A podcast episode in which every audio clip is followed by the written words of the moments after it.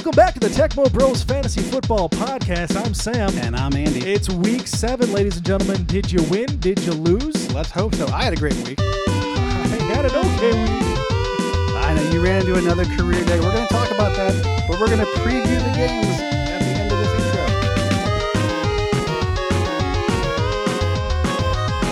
Much like the referees, we had a bit of no calls in that intro there. We also had a little bit of uh, talking. Andy, what's your take on the status of the refereeing going on in the NFL? It is so far not great. Um, not a lot of confidence in the pinstripes. It's interesting because at the start of the year, we had this controversy of too many holding calls. Now we're week six weeks is in the books, and we're here talking about how they're missing calls, they're making bad calls. What's going on? What? How can we improve this? I honestly have no clue. I mean, the NFL just needs to crack down on. You got to hold the referee crews accountable at this point because you can't have games be decided with penalties this late and egregious. It's odd to me how baseball adds reviewing uh, completely separate from the umpires on the field, and while not perfect. I would argue that the the replay system in baseball is actually kind of killing it right now. I mean, they they've got a guy calling it. It's not necessarily the referee's 100% opinion on what's going on. The facts are there. Like the video evidence is there. Coaches are challenging these plays because you're allowed to challenge pass interference calls now. But it, correct me if I'm wrong. I don't believe a pass interference has been overturned recently. One. One. One, One of, uh, as of last week, it was one of 24, 27, somewhere in that mark. That is not good. That That's just not uh, a good rate. the pass interference needs to be clearly defined. Uh, even though it, it has a definition, it just seems like that everyone's got their own opinion of it. I think the bigger issue is the idea of the the call stands. We don't have clear and decisive evidence. When I, the fan, am watching the game and I can see clear and decisive evidence, and the announcers can see clear and decisive evidence, and their own like ex referee talking point liaison guy, Mike Pereira says, "Yeah, I see that as a catch and a fumble, or as interference, or as that's not a touchdown," and yet they come back and they say, eh, "Call stands." If I got a chance to shrug my shoulders and say, "I don't know, I guess so," to everything in my life, uh, I mean, come on, like that it's it's the I think the reason why most fans are getting upset is because at this point what you can see with your own eyes and what they're calling on the field seem to be two very very different things. they don't coincide, and that's that's it's a problem when it comes to consistency of the game because we've we've seen a lot of teams. I mean, heck, the Packers Lions game for one of them, just the consistency of the referees is is, is brutal. And that's where we're at right now is uh, the Packers squeaked out a victory against the Lions in Lambeau on Monday night. Uh, we were watching, and what we saw, a lot of people online are saying is, is just a travesty, an absolute travesty. What I watched throughout that game was some of the most inconsistent officiating in a very long time. Bad uh, big penalties, first down penalties that they were calling. Uh, the I'm going to pick on the one really quick on Geronimo here, uh, Geronimo Allison, excuse me. Um, he was going for the ball. The defender was going for the ball. They happened to collide heads. They called unnecessary roughness, helmet to helmet contact. You look at that one back, and the defender was playing the ball. They were both playing the ball. In fact, at the last second, he he ducks because he's like, "Oh crap, I'm going to hit him in the head." Yeah, Uh, now in real time, you watch that back, and you're like, "Wow, that's helmet to helmet contact." I can see why they threw the flag. Does that need to go to review? I don't think so. Helmet helmet contact is helmet to helmet contact. But when they can make that call on what should have been essentially a good no call, how come we see helmet to helmet contact going uncalled still? it, it just it seems like they're either they're picking their calls and they don't want to call too many of the same thing, but then but then you got two uh, missed calls in terms of the illegal hands to the face.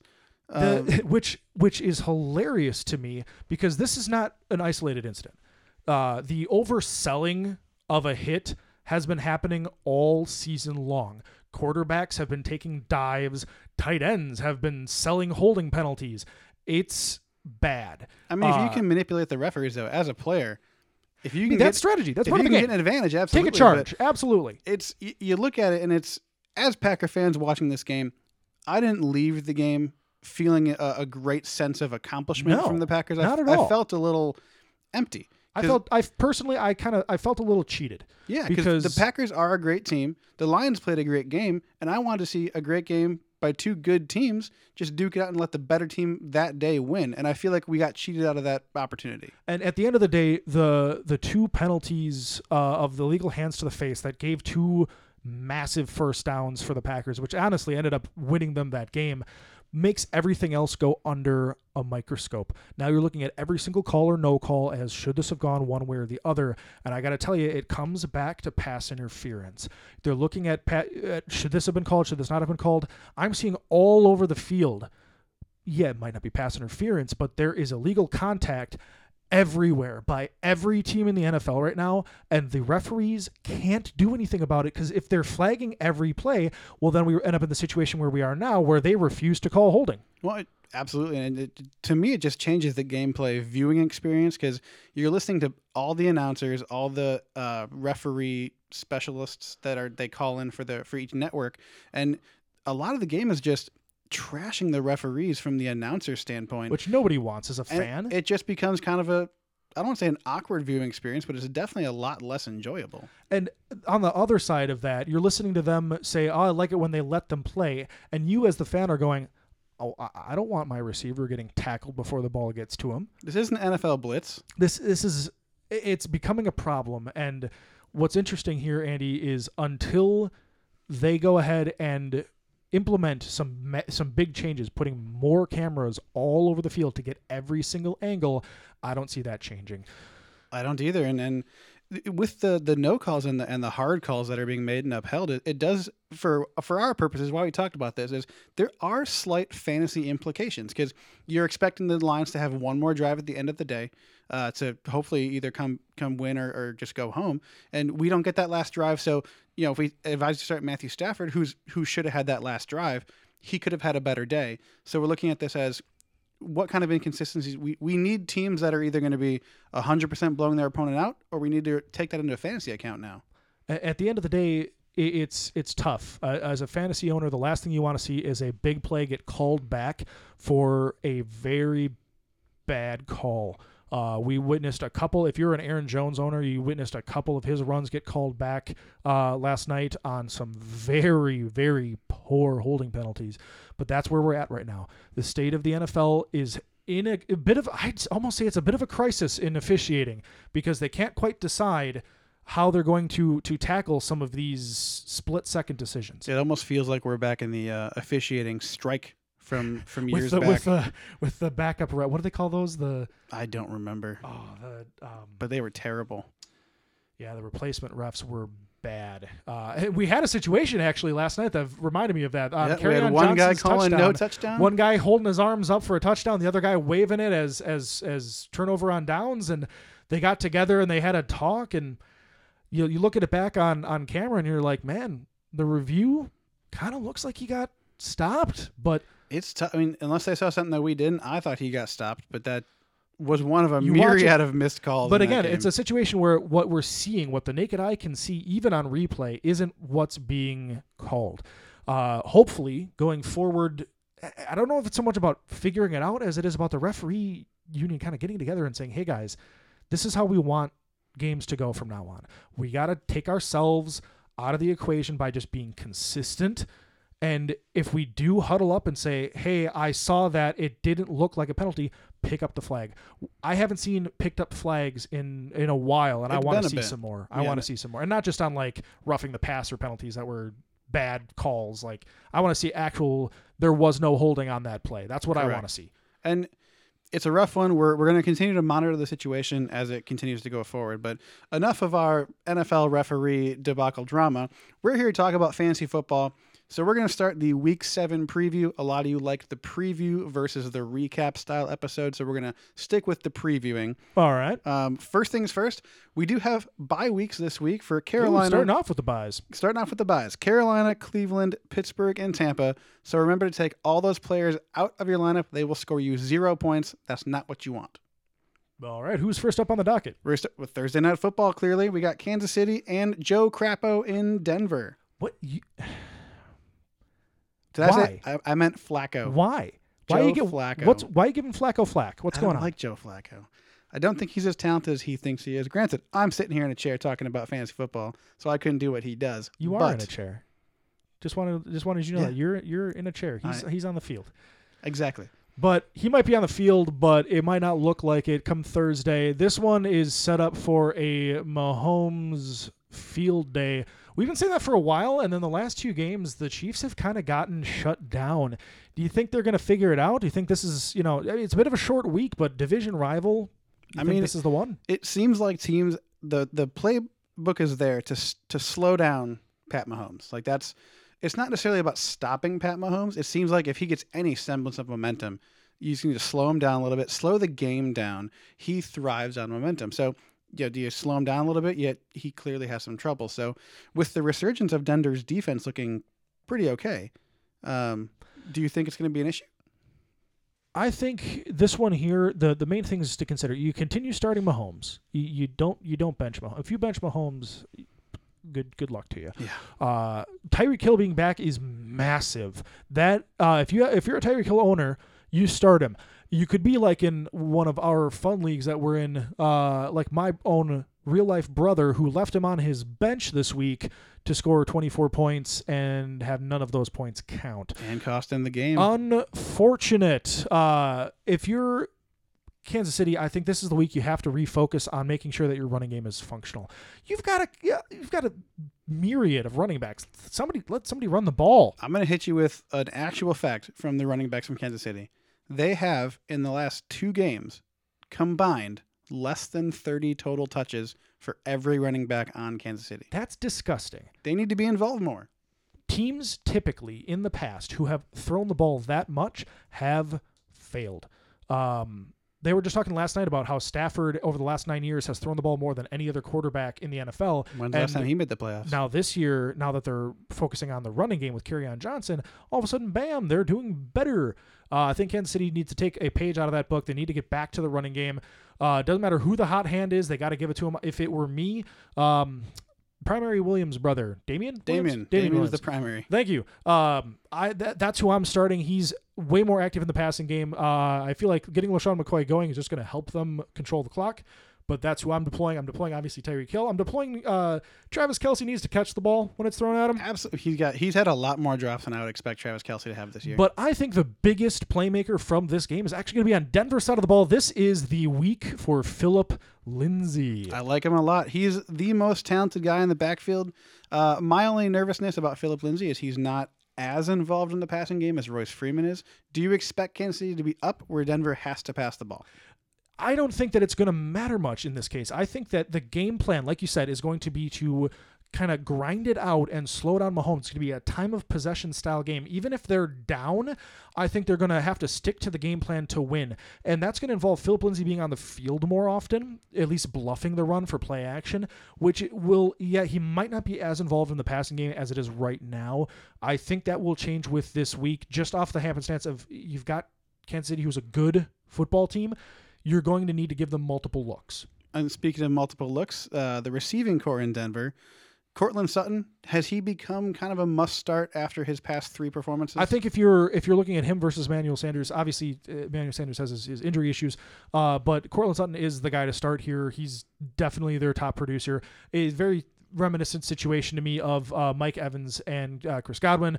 Uh, Godwin's obviously the guy to start there. Um, I don't know that I would put Godwin and Sutton on the same level. That's obviously not what Well, I'm I mean, saying.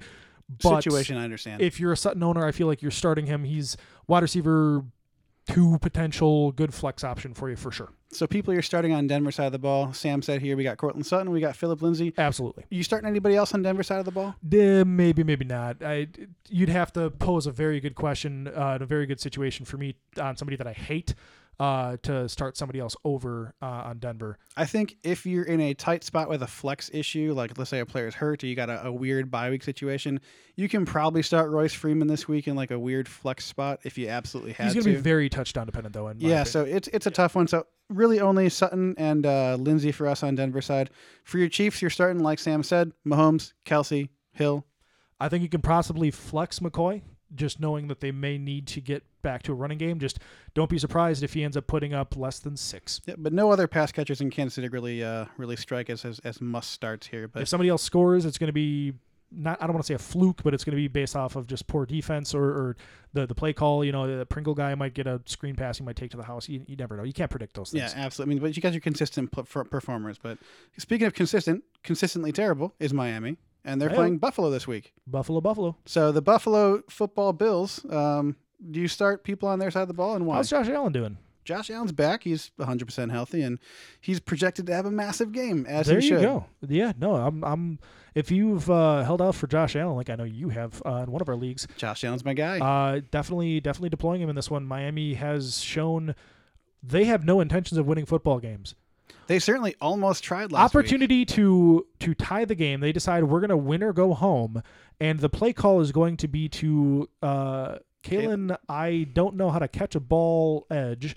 Uh, and what does he do? Of course, he drops it because that's what Kalen Ballage does. Any anything you look at Kalen Ballage, you see he drops screen passes. It's not it's there's an entire highlights or I guess lowlights video on compilations. Better word, I compilations think. compilations of drops and beautifully set to the Benny Hill music. Um, on the Miami side of the ball, really quick, are we are we starting anybody? I know that you had a, a prediction come true on your boy DeVante Parker. I did say DeVante Parker was startable last week, and, and lo and behold, he caught a touchdown. He didn't have a ton of yardage, but he did find the end I mean, zone. the Miami didn't have a ton of yardage, right. So. that's the, the tricky part. So on the Miami side of the ball, especially against Buffalo's defense, I don't like any of them. nobody. And I believe, if I remember correctly, I did hear the coach say that they are going back to Josh Rosen. So if you got the Bills defense, When in doubt, lose it out. Let's You- throw in Rosen. you got the Here Bills go. defense, you got to start them. Um, aside from Josh Allen, if you're in a PPR league, I like a lot of the pass catchers. I like John Brown. I like Cole Beasley. All right. Um, besides Frank Gore, do you like Singletary this week? Hey, there's another guy coming back from injury. Singletary has been practicing. He's looking like he's going to be ready for a start. And honestly, this week against Miami, uh, I'm deploying him. I'm I'm putting him in I my like flex. I'm locking in him right now. Unless there's a setback and injury, I think that this week, even if Singletary is limited to 10 touches, I think those 10 touches will outperform that of any other running back on Buffalo's squad. Well, that's been Singletary's kind of mo this season. Is he does more with less. So yeah, Frank Gore is rushing the ball 17 times for 60 yards. That's but, a Frank Gore you know thing. Singletary's doing eight for 75 and one. Frank score. Gore could be on Miami. He'd get 17 touches for 65 yards. I mean, just what he does. It's a very Frank Gore. you know what you're going to get with him.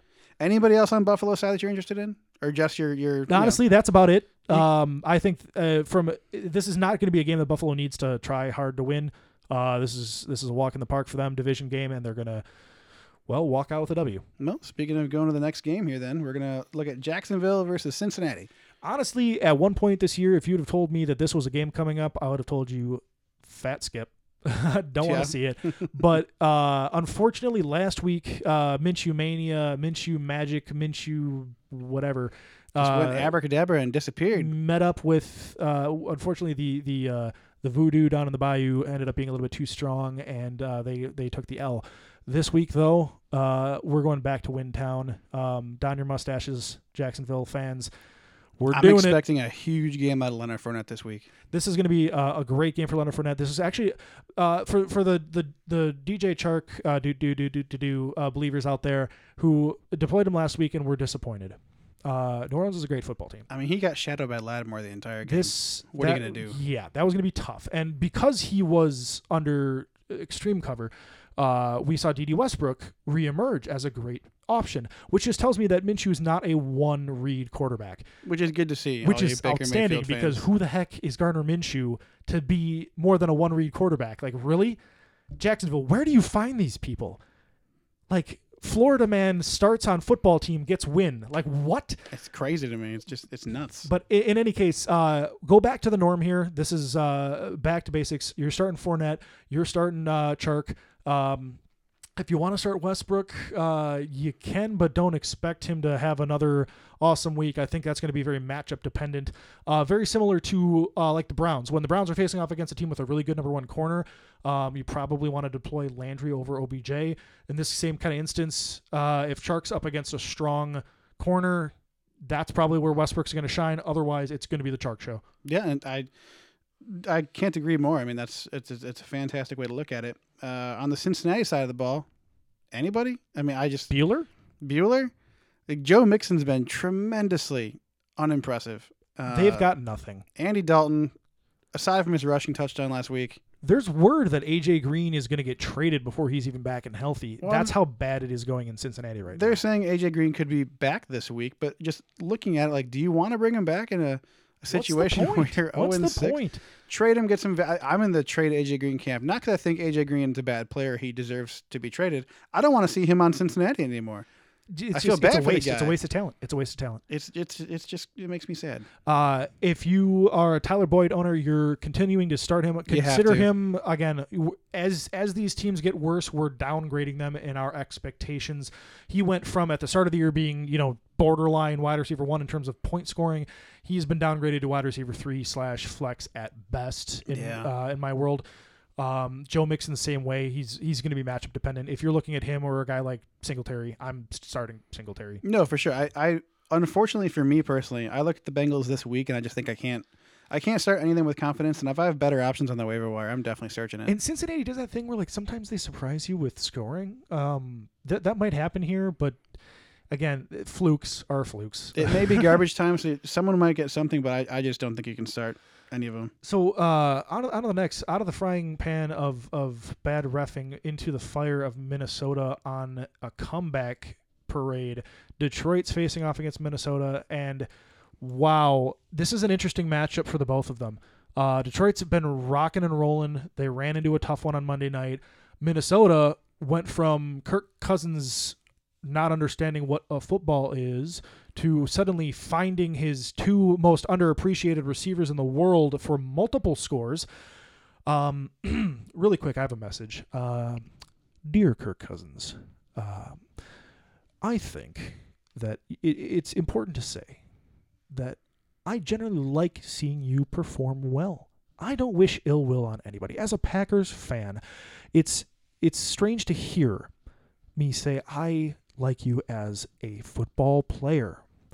But when you throw three touchdown passes to Stefon Diggs on the week that I am playing him to cause me to lose my game, I only have to say, no, I don't like that. I don't like that at all. It's a rough one. Uh, constantly this year, constantly, there's been one wideout that Sam is facing that has a career day. Let's run down the list, shall we? We've got obviously Stefon Diggs this last week. Keenan Allen. We got Mike Evans, and not a career day, but he ran into Christian McCaffrey's three touchdown week. I mean, it's McCaffrey, but did he have to score 50? Really? That's a rough one. Why? Just sometimes your team's performing. His team is performing very well. He's putting up a good amount of points. He's just running into that that career fifty burger my team, day. My team is designed around uh, even scoring amounts. Rather than having that one guy who scores 50 and three guys who score zero, I want all my guys to score between 15 and 20 so that I can have a nice even number. It's it's expected value, and I've been getting that. I've been getting my my my averages correct. And then I'm running into guys who are scoring insane totals. I was this close to running into Will Fuller five last week, You were very two weeks close. ago. Two weeks ago Yeah.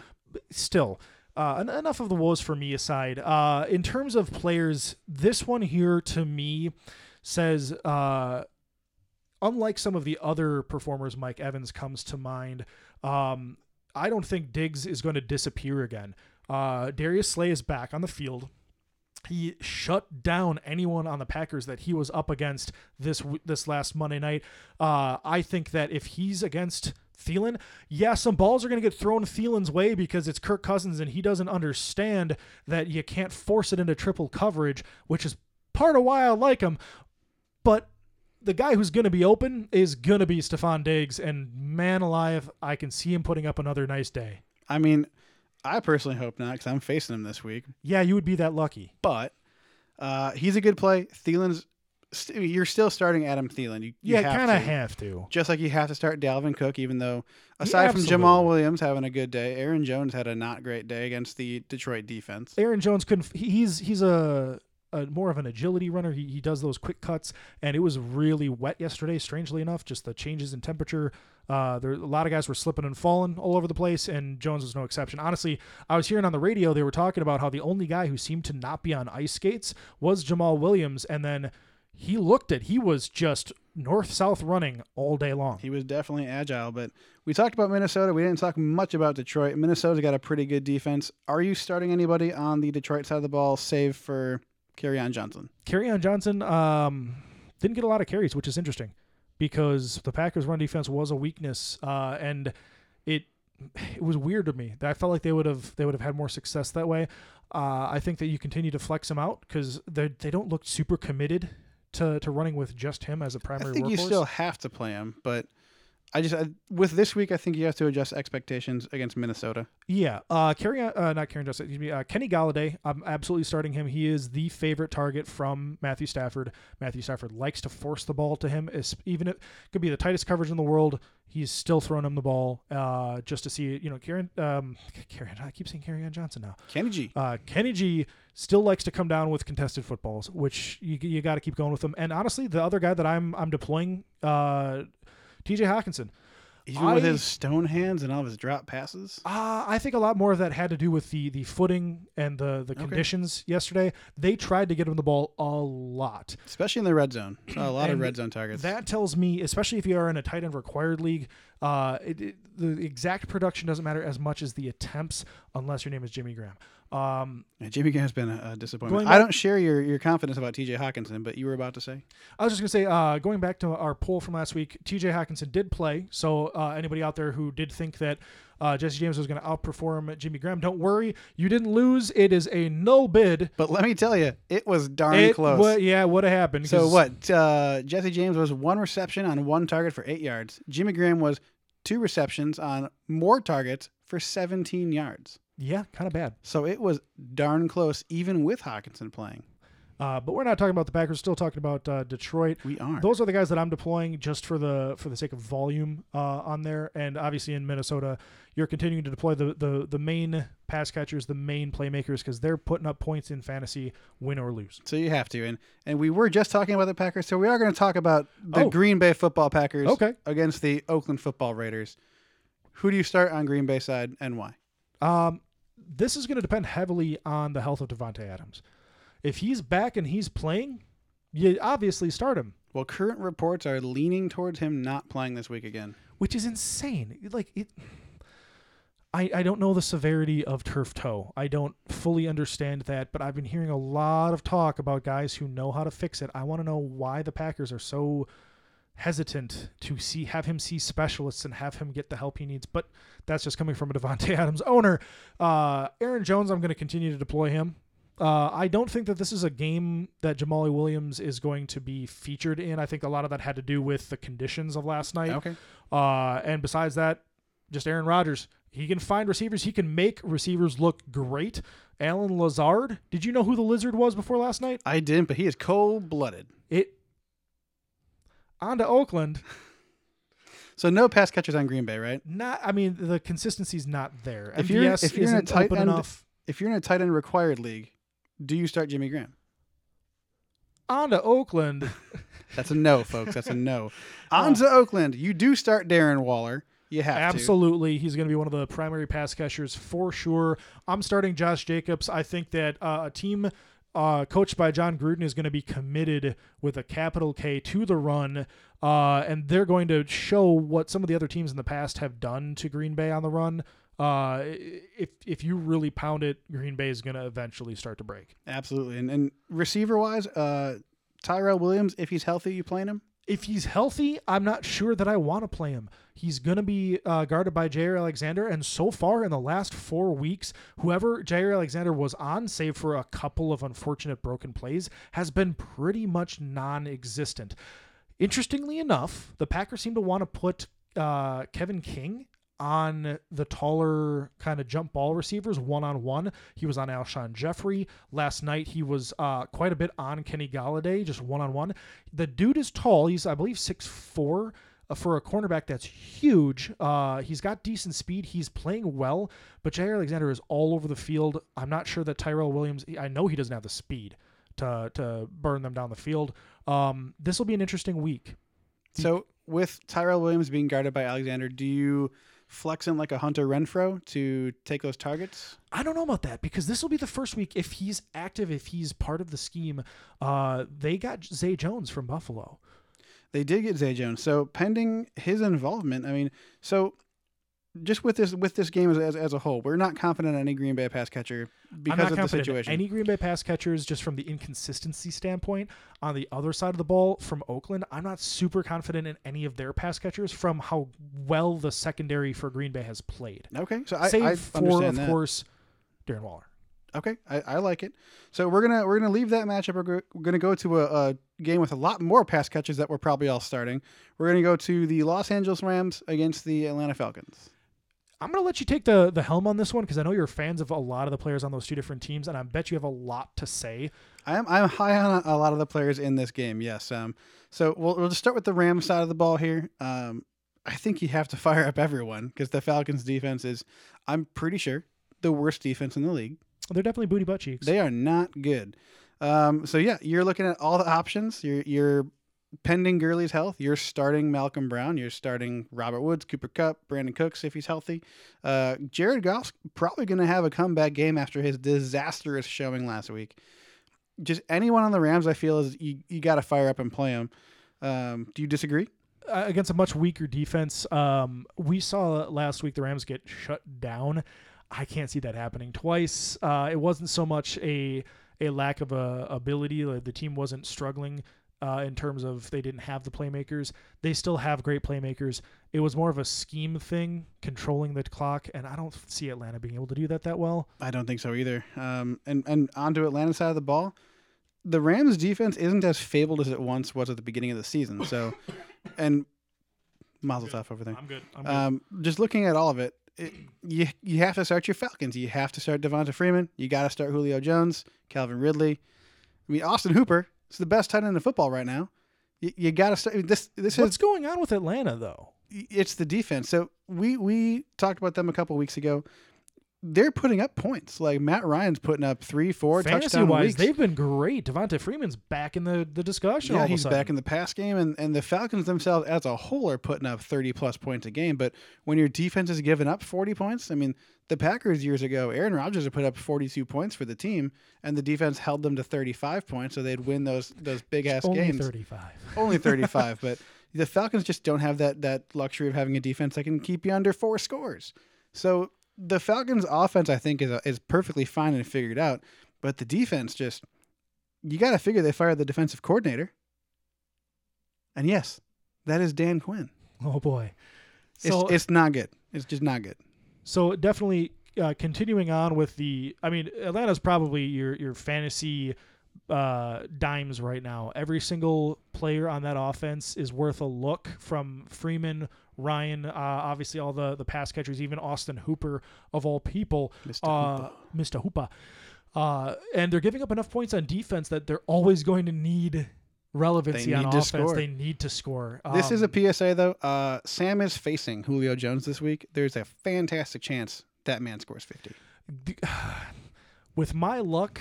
Um, are, are you gonna are you gonna make a bold claim that that happens? Yeah, like, I'm not making a bold claim, but I would not be surprised. come on, money where your mouth is. Fine. I'll put a bold claim. Julio's going to be, How many touchdowns? let's say, two scores, 200 yards, and 10 catches. Good lord, that is a yep, that could happen. I've I've seen it before, folks.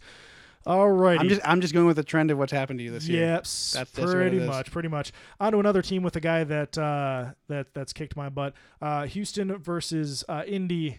Um, how are we looking here on Indy's side of the ball? So Indy's side of the ball is, uh, you know, pending Ty's health. and he's had a bye week to get to get right. He's probably going to play. You play him.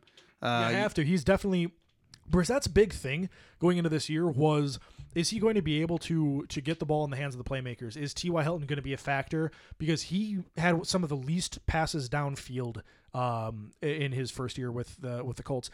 He's shown he likes getting Ty the ball, and they've kind of tailored their offense around getting Ty the ball. Yeah, and Brissett looks comfortable. Uh, he looks like he's just he's managing the offense well. I mean, he's I think he's graduated for me. He's no longer a game manager. He is a a top quarterback. He's doing. I, I wouldn't put him in the, the I- top. not discussion. top, uh, top fifteen. he, he's he's graduated to a, a true starting quarterback in the NFL. Absolutely. Yeah. Unlike some of these guys who are like "Mm, interchangeable, you can put a helmet on him, nobody knows.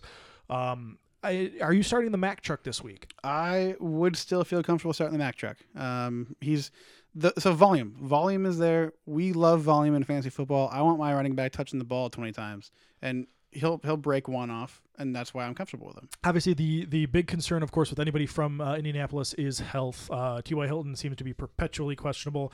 Uh, Marlon Mack's been dinged up a little bit, as we thought he would with the volume he's getting. Keep an eye on those guys. Uh, but if they are trending towards playing, unless something crazy happens in on-field warm-ups, expect them to play. I've seen a lot of people benched David Johnson this past week, benched Tyreek Hill because they just didn't know and they didn't check and that killed him. Um, on Houston side of the ball, uh, we have I don't want to call it a crisis over in Houston, but we have a bit of an issue with them winning games. They're finding ways to do it, but it's not to their fantasy relevant players. DeAndre Hopkins, is, what where has he been? He's he's been a reception monster this year. It's just that his He's reception, tight end, yeah, his his receptions are sub seven for sixty. Yeah, it's, it's they're they're they're not catching him downfield. I think part of it can be blamed on a little bit of the offensive line issues. They can't keep him He's not getting open because they can't keep Watson vertical. Right. So they can't. Watson doesn't have enough time to let Hopkins's routes develop. So he can't. He's not getting those thirty-five yard, forty-yard touchdown shots because he's there's not enough time to get that done. Now Will Fuller five is a different story.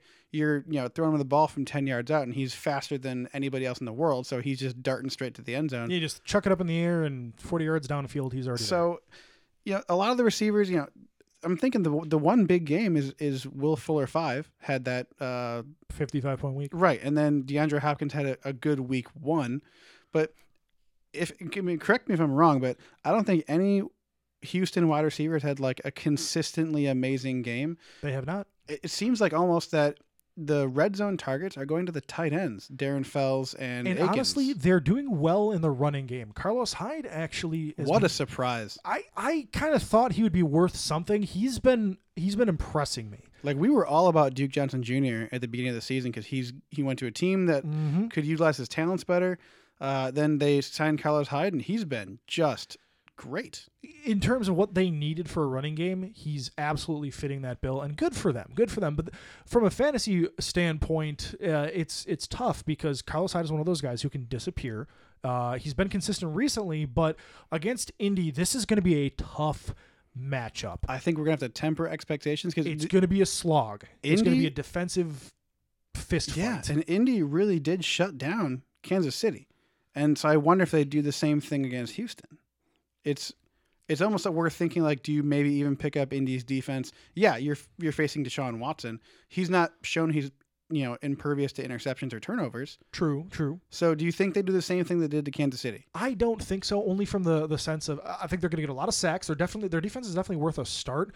Uh, just from the sense that they will get points. But Kansas City was without Tyreek Hill, without an ability to stretch the field, and Indy just kind of played a, a ten yard halo. Like, what are you going to do? Mahomes can throw it down there, True. but if you don't have anybody who can get open, that's a different story. I think that potentially Houston can fare better that way. Uh, it'll. I, I've been. I've said it before. Uh, to to win ball games, you got to get your playmakers involved. Houston's going to need to get their playmakers involved. I want to see DeAndre Hopkins getting open, not just getting the ball thrown at him because he's got flypaper hands. He can catch most things, except for a touchdown when Sam needs it. Um, but uh, you get the guy the ball in the open field, let him make plays. The guy is a gamer. Uh, on to a team who's not really a bunch of gamers. Uh, Washington is going to be facing off against San Fran, and yikes! After winning their first game this year, Washington is pretty much set up to lose. yeah, this is a this is a tough one. So San Francisco held the Rams to a terrible football game. I mean, that was incredible. San Francisco is looking legit. So do you, with with the showing from last week, you know, holding a superior offense in the Rams to a terrible amount of yards, do you feel comfortable starting anybody on Washington? One guy on Washington is above them all. He caught four passes for 100 yards and two touchdowns. His first two passes that he caught, and honestly, he could have stopped there and I would have been happy. His only two passes he needed to catch were both for touchdowns at the, the first two. Scary Terry McLaurin. So I'm I'm gonna just share this opinion with you. I don't know if I want to play him this week. No, I'm nervous. you know, I no. he he's clearly the superior talent on the team. Every week that he's been on the field and healthy, he's scored a touchdown. he missed it on the New England game. he I wasn't think. healthy against New England. I suppose not, He you're right. had a hamstring injury that You're- he was coming back from. So it's so I I want to. I'm Plus, just. plus he didn't have his his favorite quarterback. Well, he needs Case Keenum. Keenum to, to Case Keenum that show. finds him the ball. I I, see t- uh, I can see what you're saying. San Fran's defense may just absolutely shut them down, but there's such thing as garbage time. Correct. There's such thing as just the best players on the field. I mean, I'm looking at- hands. I'm looking at uh, it's either him or it's going to be Hollywood Brown uh, with, with Baltimore. So I just I don't know who between the two that I can start with confidence. It's a rough one. We'll get to Baltimore We in will. just a second. We're talking about Washington. I think that uh, I like to call him McLovin personally because uh, he's definitely he's he's just doing amazing things. Uh, I think that he is worth a flex. I don't know. This is the week that if you've got somebody more confident, yeah, start him. Uh, San Fran side of the ball. Um, the running back situation. You know how many times I've been offered a trade for Matt Breida? Uh, if I'm counting from what you told me, I believe it's We're over twenty at this point. it's it's Easy. north of 25. Yeah. like eh, we have one guy in our league who will not stop just offering Matt Breida to everyone and anyone who could possibly want him. and at one point it looked like it would have been decent for me because I drafted Tevin Coleman. I thought, you know what, Tevin Coleman's going to be the guy. He had that high ankle injury and was out for a little while. And somewhere in there, I should have accepted one of those trades in theory, uh, because Breida had a couple of good weeks. But at this point, the the it, what's what's the word I'm looking for? It's Latin. That's a wonderful question. status quo. The status quo has shit. That's not Latin, but that's you know what I meant. Uh, the, it has shifted. Uh, Tevin Coleman is back. He's getting the volume, and in this one here, which is going to be San Fran's game to lose, uh, start the running backs. You can start Matt Breida. He's probably Yeah. going to see enough volume and do something with it. Like the only people I'm starting on San Fran is Breida, Coleman, Kittle. Kittle, That's it. Kittle. Like and that's all they're going to need, Deebo Samuel's hurt. and He- their defense. He'd be the guy I would start, but I don't want to start Pettis. I don't want to start Goodwin. Nope, that's they're it. not going to need him. They're not going to No. need him. This game is going to be e- easy victory, easy dub. Moving on. Pretty much the exact same feeling I had last week about the New York Football Giants face the Arizona Cardinals this week. I think New York comes back and they are relevant again. I mean, Danny Dimes had a, for all intents and purposes, against after New last England. week. Yeah, I mean that's a tough, tough opponent. Uh, this week's a lot easier opponent I in agree Arizona. completely. So you you can probably start Daniel Jones. Uh, definitely. I mean, if you need to stream a quarterback, that's an option for you. Uh, if Evan Engram is playing, you have to start him. Uh, as Matthew Berry said earlier in the week on Twitter, death taxes and tight ends against Arizona. Uh, I believe that was Matthew. It might have been Adam Schefter. I get these. it was one of them, but tight ends have been just beastly against Arizona. uh, or rather, Arizona doesn't know how to defend a tight end. Either way, uh, you're starting the tight end from uh, New York. Um, how do you feel, uh, Golden Tate? I like him. Um, the, the fact he did what he did against New England's defense, I'm confident he can do that against most anybody at that point because New England is. I'm, I'm pretty sure I texted you when this happened and I put the screenshot up on, on our Twitter. Uh, that was the first touchdown New England's defense had given up all year was to Golden Passing. Tate. Passing touchdown. Mhm. And that's I think he can do that against anybody if he can do it against New England. And then we had, you know, our crazy crystal ball moment Oh after that. If you haven't seen it, head on over to our Twitter page at Tecmo Bros FF to see. Uh, Sam B. Nostradamus. I had I had a, a moment of I had an epiphany. Um, it was it was incredible. Uh, but you got to go out and check it out. We're not going to spoil it anymore from there. Uh, Arizona side of the ball. Uh, obviously David Johnson. You're starting him. Um, how do you feel, Larry Fitzgerald? How do you feel the pass catchers against uh, the Giants defense? I like it. Uh, Larry Fitz is always just a solid play. Uh, you're probably not getting a touchdown from him much, but it is there. Kyler Murray, you're starting him just because he's throwing lots of lots of passes and he's running lots and lots of routes. So not even a route. He's just running a lot of uh, scrambles. So he's getting the rushing yards. The words are that your brain's a little. The scrambled. word it, it's just a tough day today. Anyway, uh, the the big question mark here, of course, is going to be uh, Saquon. He looked two weeks ago like he might be back already. They're holding him out.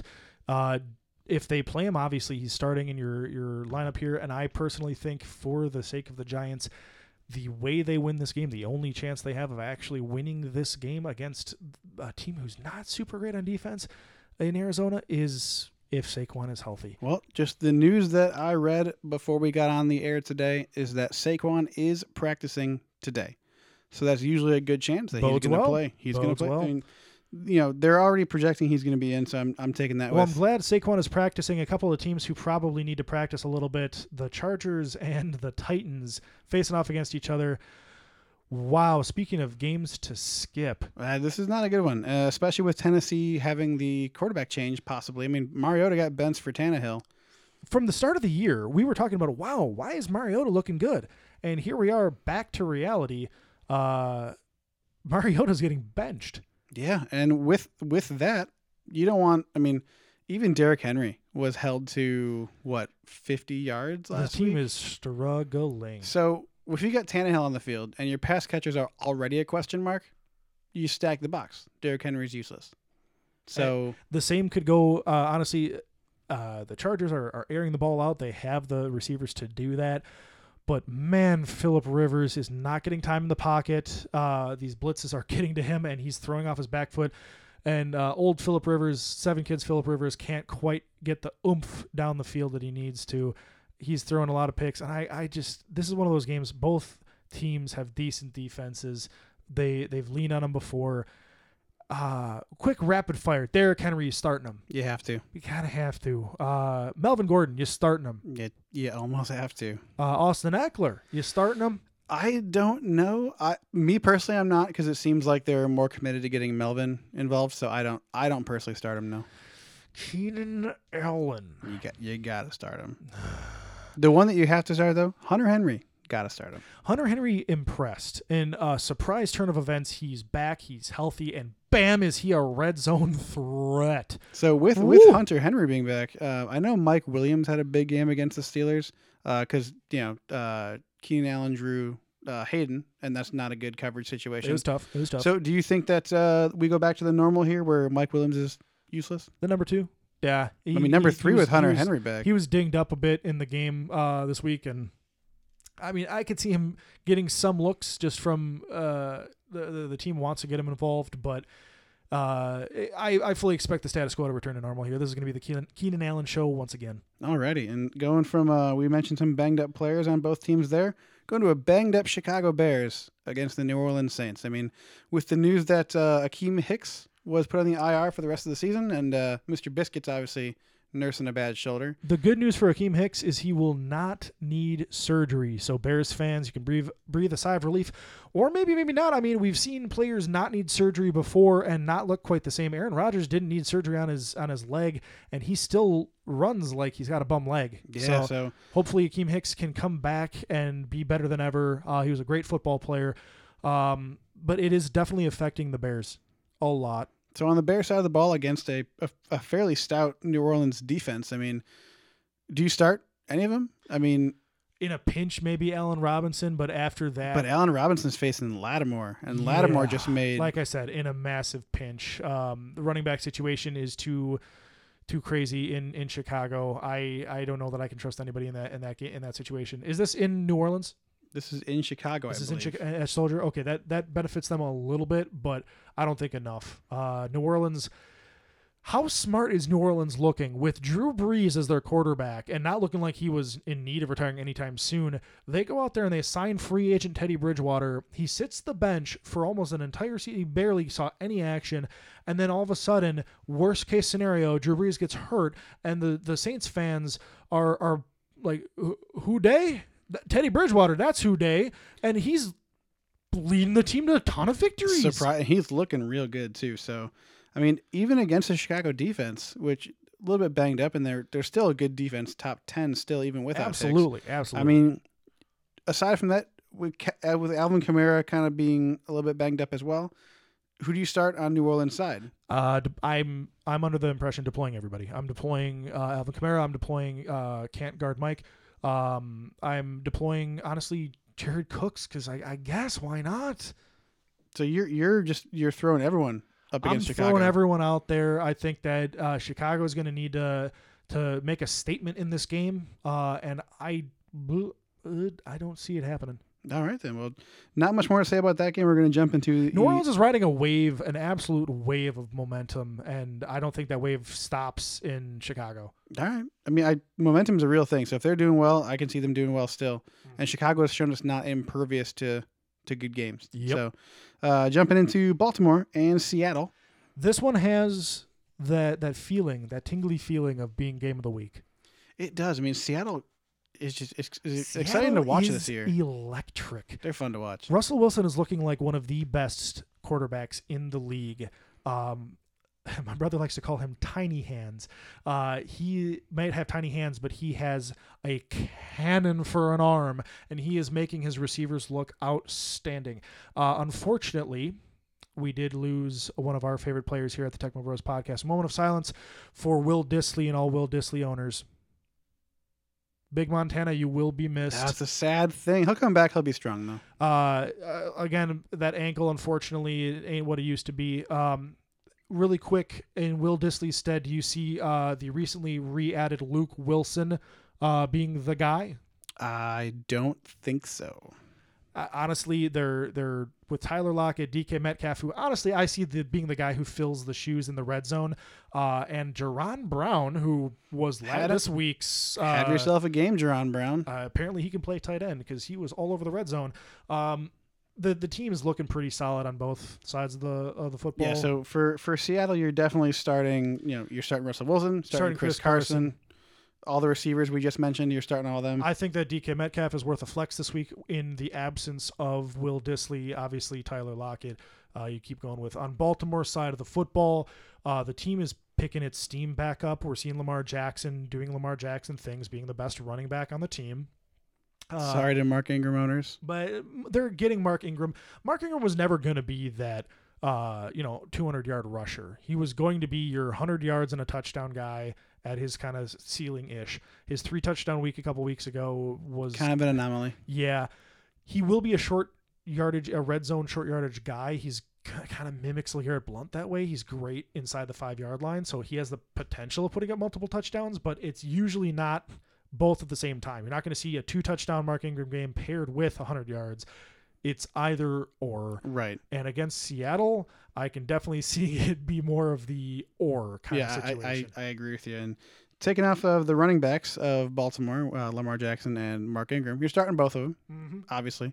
Uh, the pass catchers, uh, save for Mark Andrews. Who is a safe start? Who do you start and why? How is Hollywood Brown's health? I know you. Uh, he's still uh, listed as questionable. He did not play last week.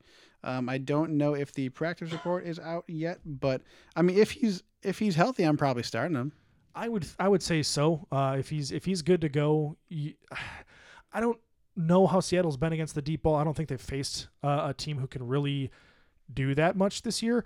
Um, it'll be really actually interesting for me to see uh, Lamar Jackson and how he can scramble very Russell Wilson Wilson esque uh, Wilson Rumpel, Rumpel Wilskins. Um, how Lamar Jackson can emulate that of Russell Wilson against the impressive uh, front defensive line of Seattle. J- J- Jadeveon Clowney has been a beast on yeah, that team. it's looked really good. It's a good move for them for sure. So I'm really curious to see how how that kind of dynamic plays out. We have two very similar quarterbacks uh, facing off against each other. This one could be a crazy one. It could be a barn burner, lots of points scored, lots of action, lots of deep passes. Um, hopefully, it doesn't turn out to be one of those one-sided blowout situations. We've seen that too. Uh, I'm looking. I'm looking at this one as a potentially really good game. If you've got a, a position player on either team, I'm starting them.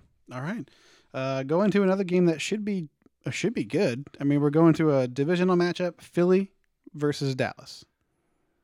What happened to Dallas? Now, well, Dak Prescott is the Kirk Cousins of of that area. I He think- can only beat teams that are have bad. they been exposed? Were they exposed? I mean, maybe. I mean, It's possible. they're looking bad. And now Amari Cooper not being on the field hurts really bad. As bad because- as his thigh bruise does. Yeah, we saw last year the first f- uh, eight games they they were struggling to figure out ways to win without Amari Cooper. Bam, they had Amari Cooper. They're winning games. They're looking like a playoff team. Hopefully he plays this week. Uh, It was a thigh bruise. I don't know how serious that is in the world of football. Um, but I've been saying it for a, the past couple of weeks, and this isn't just me as an Ezekiel Elliott owner. This is me as just a guy who wants to see the the Cowboys succeed with their young and and talented players. dude, get the ball in the hands of the playmakers. Feed Zeke. Yeah, I'm get him in the open field. Uh, you okay? You can't sell out on the pass. Uh, and and expect Dak to to fit that tight window. Uh, he's never been that quarterback. He's never been that quarterback. I saw him under duress this past week, airmail Zeke in wide open in the flat. You got to figure something out. Is it is it Jason Witten? Is he just not is he not able to, to get his blocks off like he used to? What what's the situation? Because Witten looks great I in, mean, in the pass catching. Like he's looking great as a player. Like he'll run three yards and fall over. That is the Jason Witten way. But the the team needs to figure something out. Uh, I don't know what it is. I'm still starting their their position players. I think you still have to start Dak Prescott, especially in this game against a banged up uh, Eagles secondary. But man, they've got some soul searching to do as a team.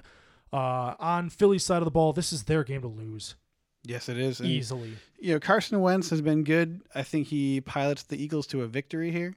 I think so. With with Amari Cooper being day to day, we don't know if he's playing yet. If he's if he plays, you you start him. You have you have to. You got to start Cooper. Got to start Gallup. Probably got to start Witten. Uh, but on the Philly side of the ball, like they're, I expect them to carve up the defense pretty well. Um, Jordan Howard, Miles Sanders, probably both worth a look, especially with Darren Sproles being out. That's interesting. I don't know. Hmm. It's kind of a flip of the coin between Howard and Sanders. Who's going to to be the more productive player? I think this one of uh, the edges to Howard a little bit. See, Um, see, I would disagree. I think if Dallas tries to come out and make a statement, uh, Miles Sanders is more of the pass catching back, and I think he's gonna hopefully be utilized more. I mean, I'm not I'm not starting either of them with like super confidence, but if I need a plug and play running back for if I have a bad bye week, like let's say you're a McCaffrey owner and you need a running back, you can plug Mhm. him in with Yeah. with uh, Yeah. sort of good expectations. You're are you starting uh, Alshon Jeffery with confidence? I I mean you have to. Uh, now, here's an interesting situation for you. Obviously, uh, Zach Ertz is one of those guys who you want to start because he's a playmaker.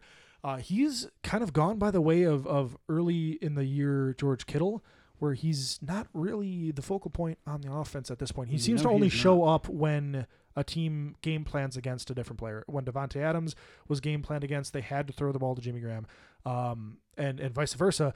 Uh, Alshon Jeffery was very tightly covered that game, and so they they found Zach Ertz all over the field against the Packers. Is this a situation where it's just Zach Ertz just not playing as well, or is this they haven't needed to get him the ball? Where's Zach Ertz fit in the Philly offense? I think it's a combination of both. I think that uh, they know he's a weapon, so they're they're giving some coverage to Zach Ertz. But I feel like it's a matter of they want to get Jeffery the ball. They want to utilize their running backs a lot more. Um, I just think it's a, a matter of they're not scheming to get the ball to Zach Ertz. I, I don't think it's a talent issue. It's not him being bad. It's just they're they're clearly trying to get their running game working. They they really want to utilize Howard and, and Sanders. Now, last but not least, uh, a guy who often gets overlooked in Philly, who I'm in need of a, a tight end. Uh, I lost Will Dissly uh, to the injury bug. Um, do I make a bold move this week and pick up Dallas Goedert? You could. I think you definitely could if DeSean Jackson is still inactive for this game. He's not practicing today, but there's a chance he practices this week. So if he's not available, I think you could take a stab at it. Well, you have to keep an eye on that one. Uh, heading into Monday night, we've, Monday, Monday. we've got uh, another divisional game. We've got New England uh, facing off against the New York Football Jets, uh, J E T S Jets Jets Jets. I think uh, from an outside perspective, this one's kind of obvious. right. it's it's it's like the worst game to end on because it, it's going to be a very lame preview. I mean, this is But- watching your older brother fight your younger brother. Yeah, it's just not good. So So you're like, okay, he's got a hand behind his back, but we'll we'll start with the Jets because we have to. Um, the only person I'm starting with any relative confidence is Le'Veon Bell. See, I'm hoping, and this is again, we're gonna go back to hope. I was about to, you know, kind of pick on you for saying that you you, you hope uh, that the Phillies running backs uh, that Mike uh, that Miles Sanders sees more work. I'm gonna hope, for the Jets' sake, that with the return of of Darnold from mono, uh, hopefully he doesn't catch you know whooping cough or something next. Right. Uh, that they can find some offense. I would love to see Jamison Crowder continue to get Jamison Crowder type volume. I'd love to see Le'Veon Bell do Le'Veon Bell things. This is going to be a tough one. I mean, Well, they're going to be down, so they have to. They're going to give up multiple scores to the New Yeah. England defense because that's just what the New England defense has been doing. Van Noy is a monster. But let's hope, for the sake of all you Jets owners out there, I'm deploying Crowder. I'm deploying Bell. That's about where the buck stops with the Jets. Yeah. But Would you? So with do you feel even confident remotely if you absolutely have no better option starting Robbie Anderson? You got to imagine he gets the Gilmore treatment. So besides those two, boom or bust, Robbie Anderson. No. And I'm going to say no because I'm going to go ahead and, and bold claim here. He gets three targets or less with one or less receptions and maxes out at five points. Five points. Well, being a that'll- 50 that is yard Sam's bomb bold that prediction. Everything else, uh, I see him being more of a. I don't see the uh, the Patriots defense giving up that broken play touchdown like last week. I see them in a situation where if if Gilmore's burned, better just take him to the ground for the penalty than to give up the touchdown on a 80 yard bomb. that's fair. That, that's Not fair say- strategy. Not to say that New England will, will will prefer to cheat or anything. That's not what I'm saying. I'm saying that their team is well coached uh, on all sides of the ball, and in a situation where a guy who's fast, who you know is a deep threat, is is burning you off the line of scrimmage, just hold five yards on first down versus Five 50 versus eighty. I think that's Yeah, a fair bet. on. On New England side of the ball, though, the interesting thing here uh, has to be they're winning games despite not being fantasy relevant on offense. Yeah, and that's like aside from maybe Tom. I mean, Tom Brady last week salvaged his week by two rushing touchdowns. I mean, it's insane that a guy that age, uh, who's that important to the team, is running one. But let me ask you this. sneaks. You got Tom Brady running one yard sneaks twice at the uh getting two rushing his second rushing touchdown, he did a QB sneak two times in a row. If you're a New England running back owner, are you screaming and Elvising your TV at that point?